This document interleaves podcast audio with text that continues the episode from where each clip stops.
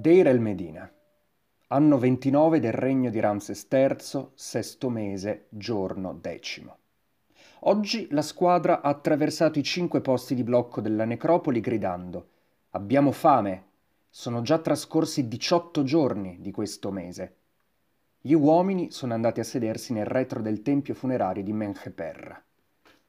Manovali, intonacatori, scalpellini, cavatori, tagliapietra, scultori, hanno tutti lasciato gli attrezzi e abbandonato il loro villaggio, incrociando le braccia per un giorno e una notte. Allertati i sacerdoti, sei messi e uno scriba, sono presto giunti a esortarli di rimettersi all'opera, che le tombe da allestire nella valle di Re sono piuttosto importanti. Ma i lavoratori non si smuovono. È a causa della fame e della sete se siamo arrivati a questo punto. Non abbiamo vesti, né unguenti, né pesci, né verdure. Scrivete questo al faraone, il nostro buon signore, e scrivetelo al visir, il nostro superiore, affinché ci vengano consegnate le provviste. Anno 29, sesto mese, giorno 11. Le richieste sono accolte. Vengono elargite le razioni del primo mese dell'inverno e gli uomini tornano al lavoro. Queste le parole vergate dallo scriba Amennacht in ieratico tra il 1186 e il 1069 a.C., il papiro dello sciopero, conservato oggi presso il Museo Egizio di Torino. Le faremo sapere. Con questa frase si aprono le danze dell'incertezza, un passo più insicuro dopo l'altro. Cerchi qualcosa a cui aggrapparti, ma rimani instabile. Da una parte c'è chi può decidere, dall'altra ci sei tu. In mezzo resta sospesa una risposta. Ti si chiede di rimanere in attesa, lavorando su di te, imparando a venderti meglio. La tua vita è la tua impresa. Veda di fare presto. Qui tutto si consuma in fretta, che sia un prodotto, un contratto o un affetto. Questo podcast invece vuole ridarti il tempo, ascoltarti e dirti che la tua situazione è anche la nostra. Solo così, riconoscendoci, possiamo trovare assieme una voce.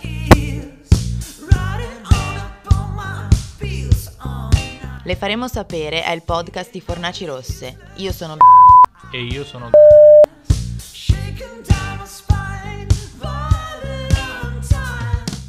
Oggi il nostro viaggio nel mondo del lavoro va nella fabbrica.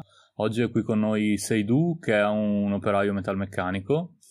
E Seidu, ci puoi dire com'è fatta la struttura in cui lavori? Quanto grande è? Quante persone ci lavorano? È una multinazionale e ci lavorano 500 persone più o meno. Sono, sono due capannoni in realtà su uno vengono depositati i prodotti finiti, cioè il magazzino, e dall'altra parte invece eh, ci sono, c'è la, la, la, parte della produzione dove ci sono impiegati e, e gli operai.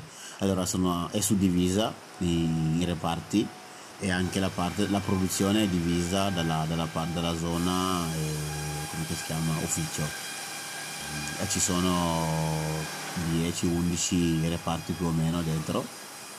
Ogni reparto specializzato nella produzione, nella di, un... produzione di un prodotto completamente diverso dall'altro. E non l'abbiamo ancora detto, ma questi prodotti sono? Sono elettropompe. E abbiamo, abbiamo un sacco di, di pezzi lavorati da noi, cioè nel senso i pezzi che assembliamo per fare la pompa, la maggior parte di questi pezzi e di questi componenti vengono prodotti in azienda. Ci racconti di che cosa ti occupi nello specifico, quindi qual è la tua mansione lavoro?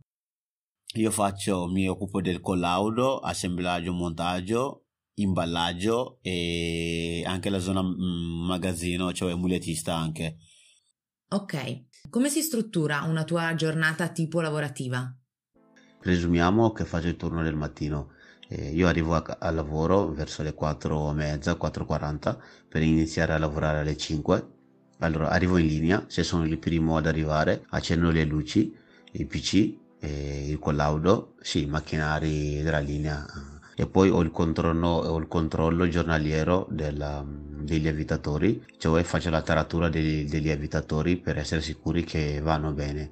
Abbiamo un'impostazione dove abbiamo chiavi, avvitatori, cacciaviti e vari strumenti di, di misura, tipo il manometro o il calibro e sì, per misurare i componenti. E poi dopo in linea di montaggio siamo in quattro, Uno prepara i componenti, l'altro monta, fa l'assemblaggio, il terzo uomo fa il collaudo, cioè la, la, la prova del prodotto finito, e il quarto uomo invece imballa, fa l'imballaggio. Noi come azienda facciamo tante tipologie di elettropompe e io lavoro in tante linee diverse, però oggi provo a spiegarvi e a raccontarvi le, le operazioni che faccio montando per esempio una pompa centrifuga. In questa impostazione è attaccata una ruliera dove vengono messi su tutti i motori e i componenti. Su ogni motore noi troviamo un, un foglio sopra che noi chiamiamo distinta base dove c'è, la, dove c'è la lista di tutti i componenti che vanno messi su quella, su quella pompa.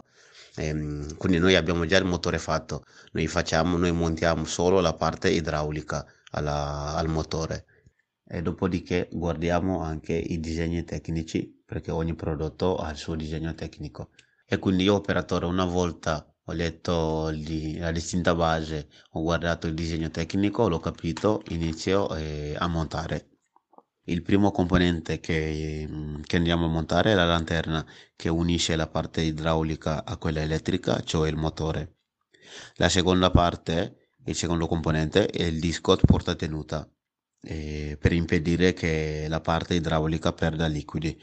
La terza parte è la girante che permette di muovere o pompare il liquido. La quarta, par- la quarta parte, il quarto componente è il corpo pompa che ha due fori o bocca, se si, se si può essere più semplice. Eh, da una parte aspira il liquido e dall'altra parte lo, lo manda in prevalenza. Quindi abbiamo queste operazioni da svolgere su, su ogni pompa e comunque tenendo conto le tempistiche. Hai parlato di tempistiche, quindi come ritmo, che ritmo lavorativo è che seguite? E per quanto riguarda il ritmo, beh, dipende da reparto a reparto. E da noi è abbastanza alta, alto il ritmo perché mediamente noi dobbiamo fare 10 elettropompe, montare 10 pompe all'ora, che a volte non è, proprio, non è proprio semplice da fare. Anche perché quanto grande è un'elettropompa? E variano, variano da, dai 17 kg, chilo, che, sì, dai 17 kg ai 300, ai 300 kg di, di elettropompa, per cui dipende la, l'orario dipende anche in base a quanto è grande il prodotto e quanto è complesso perché può anche essere piccolo magari è più complesso di quello grande e, e tu come, come, ti trovi lavorativamente? Come ti senti a fine giornata? È un bel ambiente, un brutto ambiente? No, no, l'ambiente è un bel ambiente, a dire la verità, perché l'azienda è relativamente giovane, cioè io mi trovo, mi trovo bene con, con, con, i colleghi di lavoro anche perché si avvicinano alla mia età quindi chiacchierando il tempo passa molto, molto volentieri. Ecco però a volte incontriamo problemi in linea se mancano componenti o magari che ne so abbiamo un macchinario fermo allora la, la giornata si pesantisce perché poi dopo devi, devi correre per recuperare tutte quelle ore che hai perso in media quante ore lavori al giorno? No, in media, quante ore lavori al giorno? E sette ore e mezzo più la mezz'ora di pausa, quindi sono otto ore. E ci sono sindacati dentro la tua azienda? Che, parte, cioè, che fanno parte attivamente anche, di cui tu conosci? Sì, abbiamo, abbiamo sindacalisti, sì, sì, sì. E e per me sono molto presenti, sono, io, io, mi considero uno tutelato a livello sindacale. Tu sei iscritto al sindacato? Io sono iscritto, al FIOM sono, sono iscritto. No, per me sono presenti perché io ho, tempo fa ho dovuto chiedere un mese di ferie per andare, per andare nel mio paese, per ritornare non mi potevano dare un mese di ferie attaccate. Poi il sindacalista mi ha detto guarda che c'è un'opzione, c'è un'altra opzione che forse se ti interessa lo puoi chiedere, che è eh, l'aspettativa e, e che non sapevo di che cosa fosse. Non mi pagavano, però comunque il mio contratto rimaneva come se sospessero il contratto, ecco.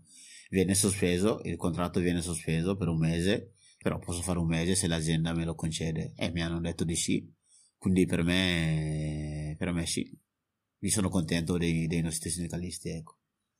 E hai avuto esperienze di lavoro invece in altri ambienti in cui mancavano i sindacalisti? E parecchi posti. Mm. Parecchi posti. Prima di, prima di arrivare al lavoro che sto facendo adesso ho cambiato 3-4 lavori. Un'azienda in particolare, ero sotto l'agenzia. Interinale? Interinale, sì. E, no, cooperativa. Ah, in una cooperativa. Ero, okay. ero sotto cooperativa, eh, che è ancora peggio perché i contratti no, non vengono mai chiariti e se uno è straniero no, fa fatica, ha difficoltà di leggere e capire l'italiano può, può Viene venire, fregato viene facilmente. fregato molto facilmente. E credo anche il mio caso sono, sono stato fregato perché io non avevo per esempio diritto alle ferie e neanche, neanche alle malattie. Se stavo a casa non, non ero pagato e addirittura rischio anche di essere licenziato. Infatti è finito così. Mi sono ammalato un giorno Mm.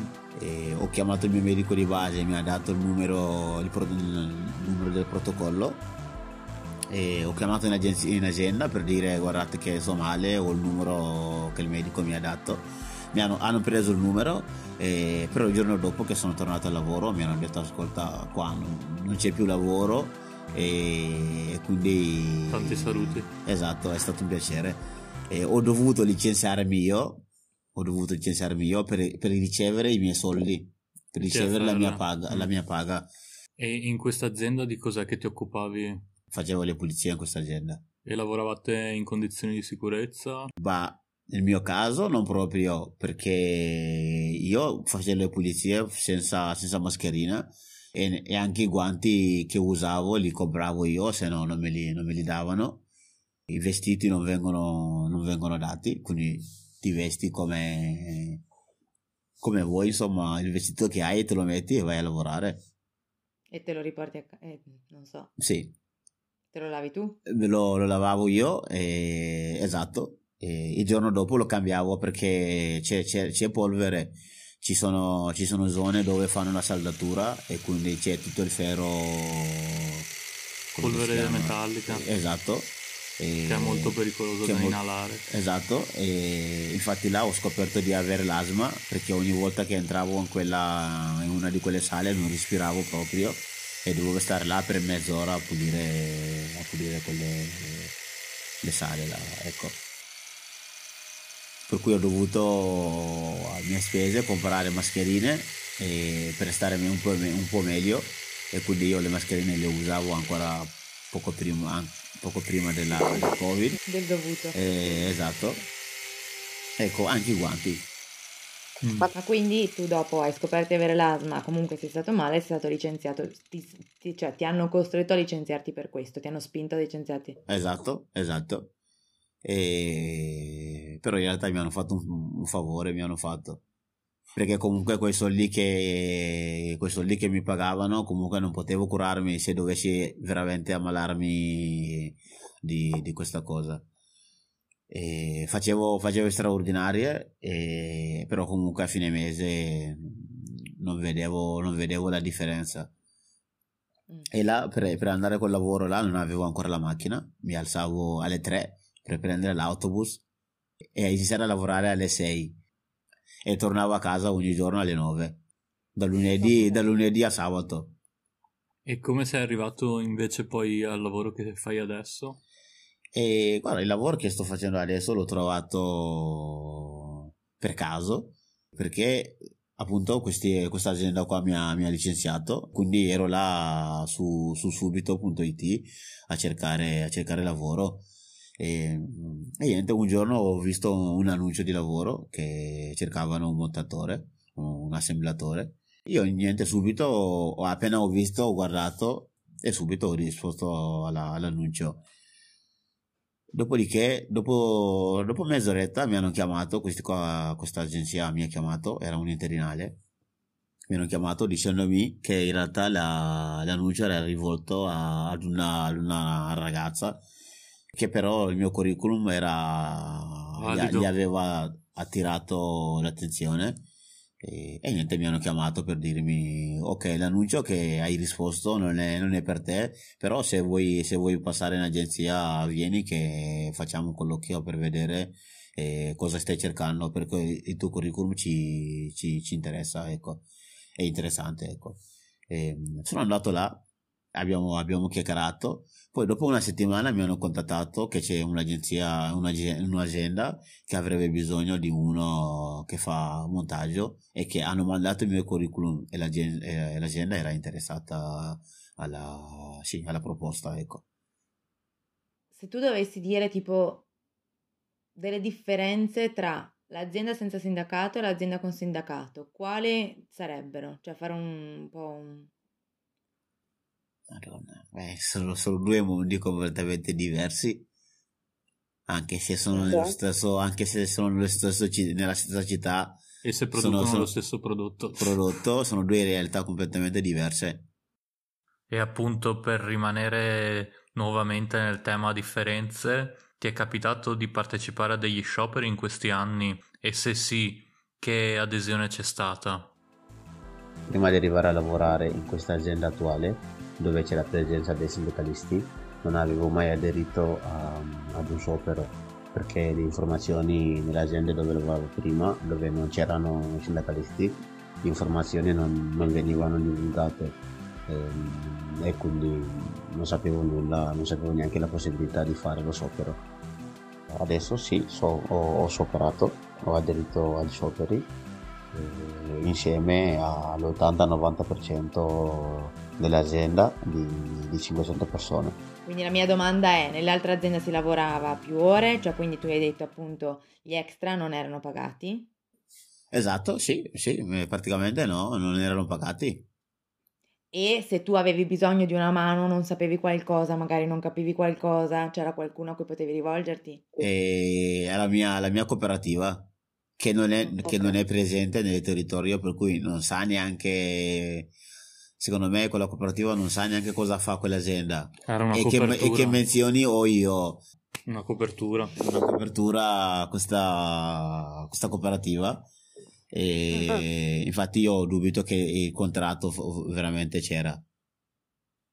Quindi ok dopo come ci hai raccontato hai fatto un colloquio è andato bene? Il colloquio è andato bene. e hai iniziato a lavorare come interinale. Esatto ho iniziato a lavorare come veterinario. Mm, e quell'anno lì come è durato un anno? È durato un anno. E com'è stato? Bah, quell'anno non, non, è stato, non è stato male perché comunque anche se, anche se ero interinale comunque i sindacalisti esiste, cioè, esistono e se avevo, se avevo difficoltà potevo rivolgermi a loro mi potevano venire anche incontro e, poi sì, a livello di responsabilità o di, di ansia era... ci sono state delle differenze, sì, da interinale o comunque l'ansia di dire cavolo se non faccio più di, dei miei colleghi che sono assunti magari no, non mi tengono. E quindi si, si, si, si rischia anche di, di, mettere in ansia anche i colleghi che sono assunti però dicono ma cavolo se noi lavoriamo normalmente perché non puoi lavorare normalmente anche te? E, però magari loro non, non, possono capire che io magari voglio che mi rinnovino il contratto e quindi devo far vedere di più ecco devo, devo sempre fare di più per farsi notare. Da, da assunto invece cambia, cambia la situazione la responsabilità c'è comunque però del fatto che hai il contratto a tempo indeterminato ti dà, ti dà la garanzia di non essere precario, ecco. Si respira un po' di più? Sì, sì. Volevo chiederti una cosa, cioè tu hai scoperto la cosa dell'aspettativa, ma il rapporto che tu hai con le persone che ti dicono queste cose, sei, cioè tu come hai saputo che potevi rivolgerti alla persona a cui ti sei rivolto? Cioè, com'è andata, per esempio, quella volta della, del, viaggio, del viaggio con l'aspettativa? Allora, in azienda eh, i sindacalisti sono, sono conosciuti sono conosciuti e quindi basta che, basta che chiedi a un collega che vuoi un'informazione eh, da un sindacalista ti, ti, chiamavano la persona immediatamente arrivava per cui non è difficile raggiungerli se hai bisogno e, okay. e sono persone molto disponibili. Almeno per me personalmente sono, stato, sono stati molto disponibili. E sono stati loro a farmi questa proposta della, della, dell'aspettativa. Se no io avrei rinunciato anche alle, alle, ferie voglio dire. Però loro mi hanno detto ok se non ti danno le ferie c'è quest'altra possibilità. Anche perché il tuo viaggio era non era proprio dietro l'angolo no? no no e anche perché erano da 11 anni che non tornavo nel mio paese che è, che è il Mali. Per cui ci tenevo, ci tenevo tanto a fare il viaggio di ritorno.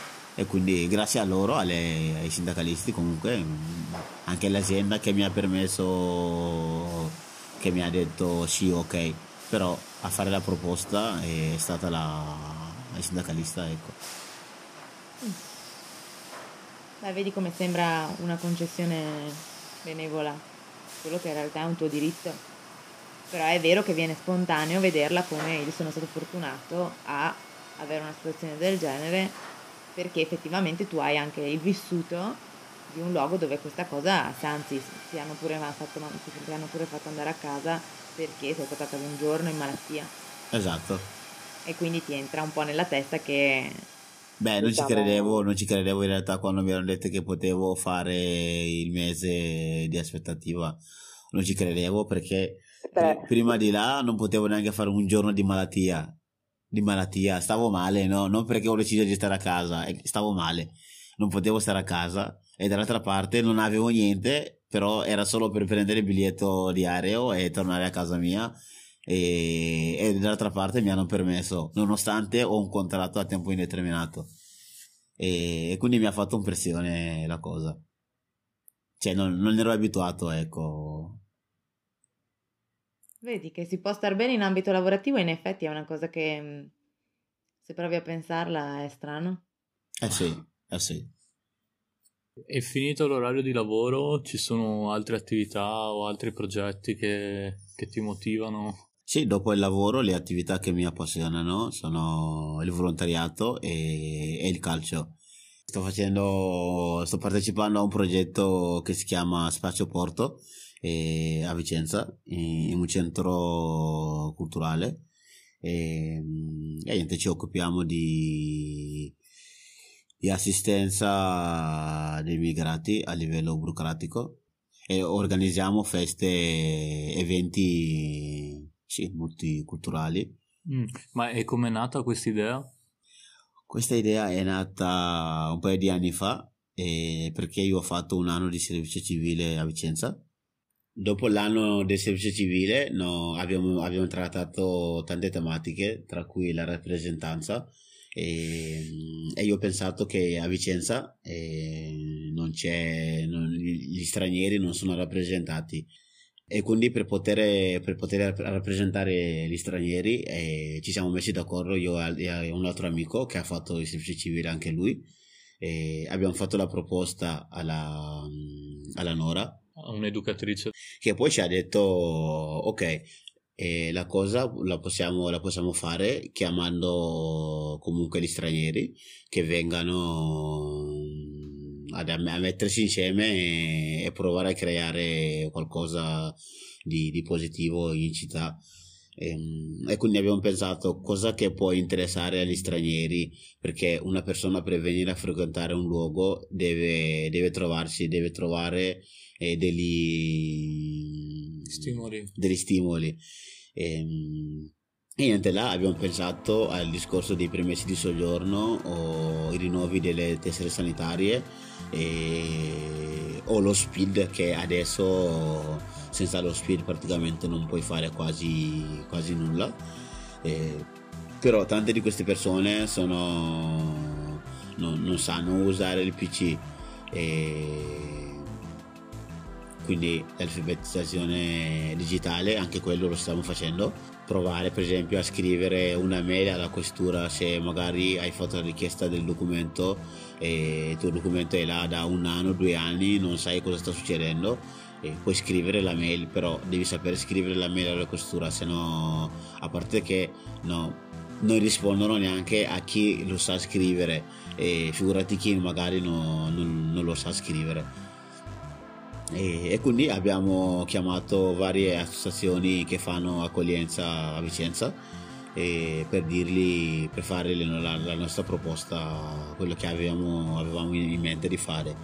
E hanno parlato che i ragazzi che sono in accoglienza l'anno scorso abbiamo fatto un incontro il primo incontro dove abbiamo fatto la proposta ai ragazzi eravamo in 25 e tutti, tutti erano d'accordo di 25 persone, tutti, nessuno si è ritirato dietro, tutti hanno detto sì, facciamolo. Alcuni volevano anche già fissare la data della, dell'incontro dopo.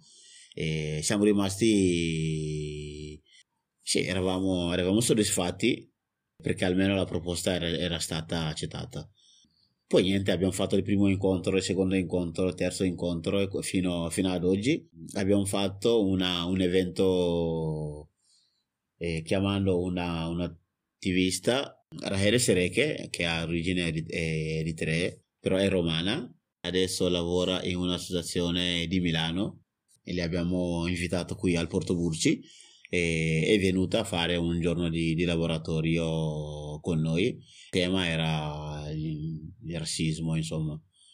Visto che lei ha un sacco di, di esperienze nel settore poi essendo avendo l'origine di origine africana e, cre- e cre- crescendo a Ro- a, qui a Roma in Italia lei magari chi poteva spiegarci meglio le differenze culturali meglio, mm. meglio di lei ma tra voi tutti che fate parte di questo gruppo da che esperienze venite per lo più e, ehm, cioè, allora, allora, molte persone fanno il tuo stesso lavoro come quali, oltre al, al, fatto di appunto essere tutti venuti in Italia, eh, diciamo da un certo anno in poi, cos'altro sì. è che, che, vi unisce, che vi fa, che vi fa sentire gruppo?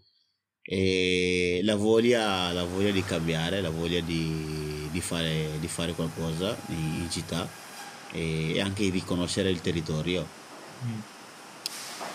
E sì, siamo relativamente tutti giovani e, e quindi ci, ci, troviamo, insomma, abbiamo le idee abbastanza, abbastanza sì, lo pensiamo allo stesso modo, voglio dire.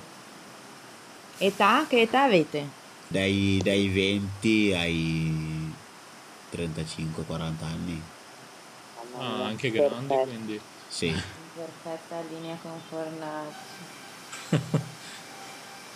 abbiamo dei facilitatori nel gruppo e alcuni che hanno 20 anni di esperienza nel settore del volontariato e quindi ci danno loro la mano a, ad organizzare le, le, cose insomma cioè noi organizziamo però se magari eh, loro sono i nostri punti di riferimento ecco mm. ed è un'esperienza che ti sta piacendo? sì sì sì molto e in questo momento stiamo tenendo un corso di un laboratorio di italiano.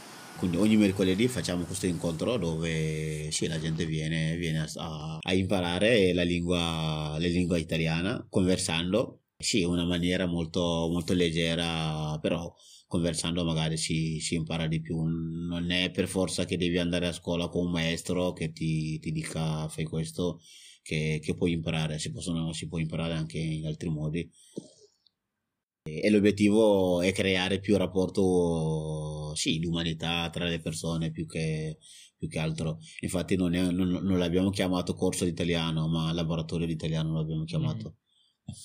E qual è la prossima iniziativa che pensate di fare? E la prossima è che stiamo scrivendo un bando RPO ah. per poter ricevere sì, dei, dei, soldini perché abbiamo avuto la, la possibilità sì, di avere un'amica che ha, ci ha fatto la proposta del bando e niente, lo stiamo scrivendo e speriamo che venga accettata, che venga accettato. E, e l'idea, l'idea, è di fare mm, un Nettuno Gem in estate o insomma quando, quando, non, non, farà più, quando non farà più freddo. E... quando non ci sarà il covid. Esatto beh il covid sì se ci permetterà di se il covid ci permetterà di farlo mm. ci piacerebbe farlo. Beh ci saremo che dire. Siete tutti invitati. Ecco. Spazio Porto è aperto, è aperto a tutti e quindi chiunque vuole, vuole entrare a far parte del gruppo ben, ben venga. Allora ringraziamo Seidu sia per l'invito che in generale per la testimonianza che ci hai portato oggi. E che dire a margine di questo racconto? A quanto pare abbiamo imparato che all'interno di uno stesso territorio il Veneto sì, la provincia di Vicenza. E la provincia di Vicenza.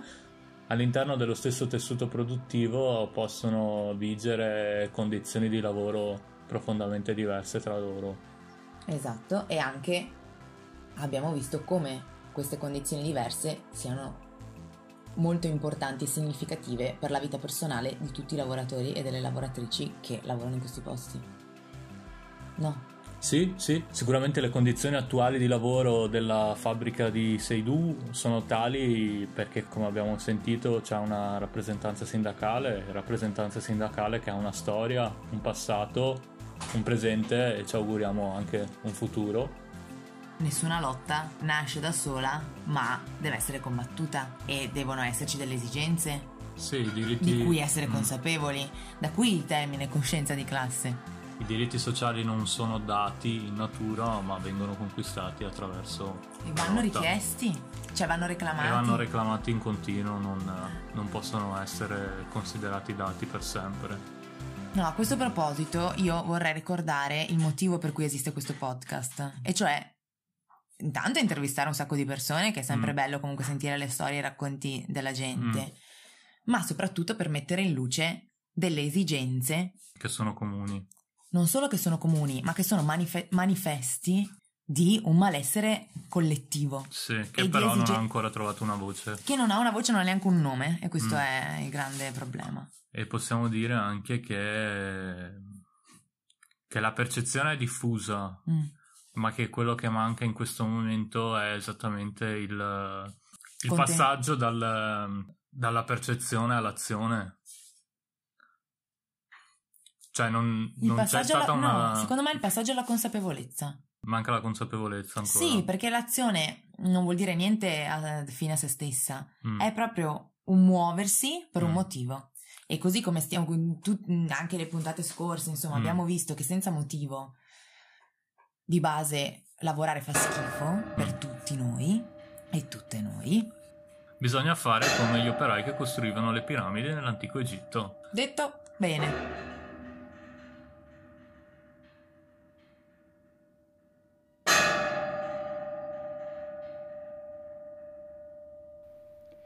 Deir el Medina, anno 29, ottavo mese, giorno 28. Sciopero. Sciopero per i viveri che ancora non sono stati distribuiti. Un mormorio si leva tra i lavoratori e giunge come bisbiglio alle orecchie di chi dirige i lavori. Prima ancora che un solo attrezzo venga riposto, si presenta in cantiere il visir To con un carico. Non ho forse fatto tutto ciò che un uomo come me può fare? Per quanto non ci sia nulla nei granai, vi ho consegnato ciò che ho potuto reperire. Lo scriba della tomba Hor ribadisce: Vi è stata destinata mezza provvigione. La distribuirò io stesso. Anno 29, nono mese, giorno 2. Sciopero. Sciopero per le razioni alimentari consegnate in dosi ridotte. Persino il caposquadra Consu è d'accordo a smettere di lavorare. Scendiamo ai magazzini del porto, avvisiamo il visir, propone ai suoi uomini. Lo scriba della necropoli li minaccia. Non andate al porto. Vi ho appena dato due sacchi di grano e se ci andrete dimostrerò che siete in torto davanti a qualunque tribunale al quale vorrete appellarvi. Per stavolta i lavoratori si accontentano dei due sacchi di grano. Anno 29, nono mese, giorno 12. Sciopero. Questa volta il mormorio è divenuto un grido. Abbiamo fame. I lavoratori hanno oltrepassato i posti di blocco e si sono seduti nel recinto del tempio funerario di Bainra Meriamon. Interpellano il sindaco di Tebe, in quel momento in visita al tempio, ed un suo funzionario accorre ad annunciare loro. Ecco, vi ho portato 50 sacchi di grano per la vostra sussistenza, fino a quando il faraone non vi farà consegnare le vostre razioni. Quelle voci da un passato remoto riverberano oggi in un presente incerto, in cui ancora non ha preso forma una volontà collettiva di cambiare le vite dei molti ai piedi della piramide. A quelli che scioperare non serve a niente, i 3000 anni di questo papiro rammentano che le lotte della classe lavoratrice non nascono, né tantomeno finiscono, nel Novecento. Non siamo ancora giunti alla fine della storia. Il futuro non è scritto.